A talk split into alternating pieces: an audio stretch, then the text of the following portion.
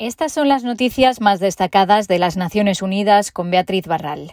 El empleo de las mujeres tardará más en recuperarse que el de los hombres. En 2021 habrá 13 millones menos de mujeres trabajando que en 2019, mientras que los hombres habrán recuperado los niveles prepandemia.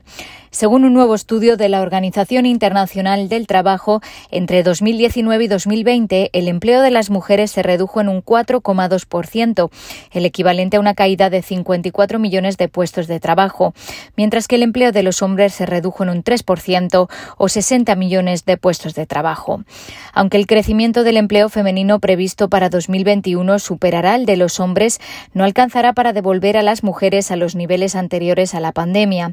En 2020 solo el 43,2% de las mujeres en edad de trabajar estarán empleadas frente al 68,6% de los hombres. La región de las Américas experimentó la mayor pérdida de empleo femenino a consecuencia de la pandemia, un 9,4% frente al descenso del 7% en el caso de los hombres.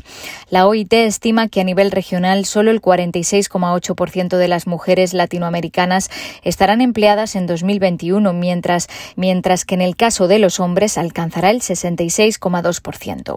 Estas cifras dibujan unas perspectivas sombrías para las mujeres de la región, señala la agencia de la ONU. En Haití, según informaciones de prensa, el primer ministro interino, Claude Joseph, que ha estado al frente del país desde el asesinato del presidente, ha dimitido. Este sábado, los representantes en Haití de Naciones Unidas, la Organización de Estados Americanos y la Unión Europea, además de un grupo de seis embajadores, entre ellos el de Estados Unidos, dieron su apoyo al primer ministro designado, Ariel Henry. El llamado Grupo Central pidió la formación de un gobierno consensuado e inclusivo. Para ello, animó encarecidamente al primer ministro designado, Ariel Henry, a proseguir la misión que se le ha encomendado de formar dicho gobierno.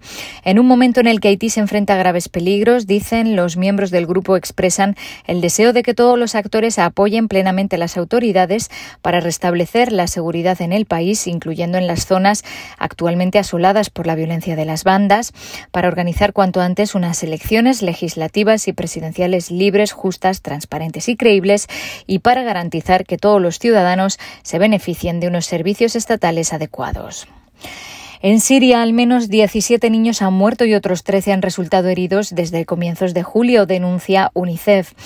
Esto es una alarmante escalada con consecuencias devastadoras para las familias y los niños, dijo Ted Shaban, el representante de la agencia en el país, en su cuenta de Twitter. Este domingo, cuatro niños murieron y cinco resultaron heridos, entre ellos un bebé de un año. En el noroeste del país, decenas de civiles han muerto, entre ellos al menos 17 niños solo este mes, dijo el representante de UNICEF, que pide que frene la violencia. Los ataques se producen en su mayoría en la zona de distensión donde se negoció un alto el fuego en marzo de 2020, el jefe de UNICEF y expertos de la ONU en Derechos Humanos han expresado su máxima preocupación por la situación de los defensores en Myanmar y han pedido una respuesta internacional más contundente al golpe militar. La campaña de terror por la fuerza bruta que estamos presenciando en Myanmar sigue dirigiéndose contra los defensores de los derechos humanos, han declarado Mary Lorlor, la relatora especial sobre la situación de los defensores, y Tom Andrews, el relator especial sobre la situación en Myanmar.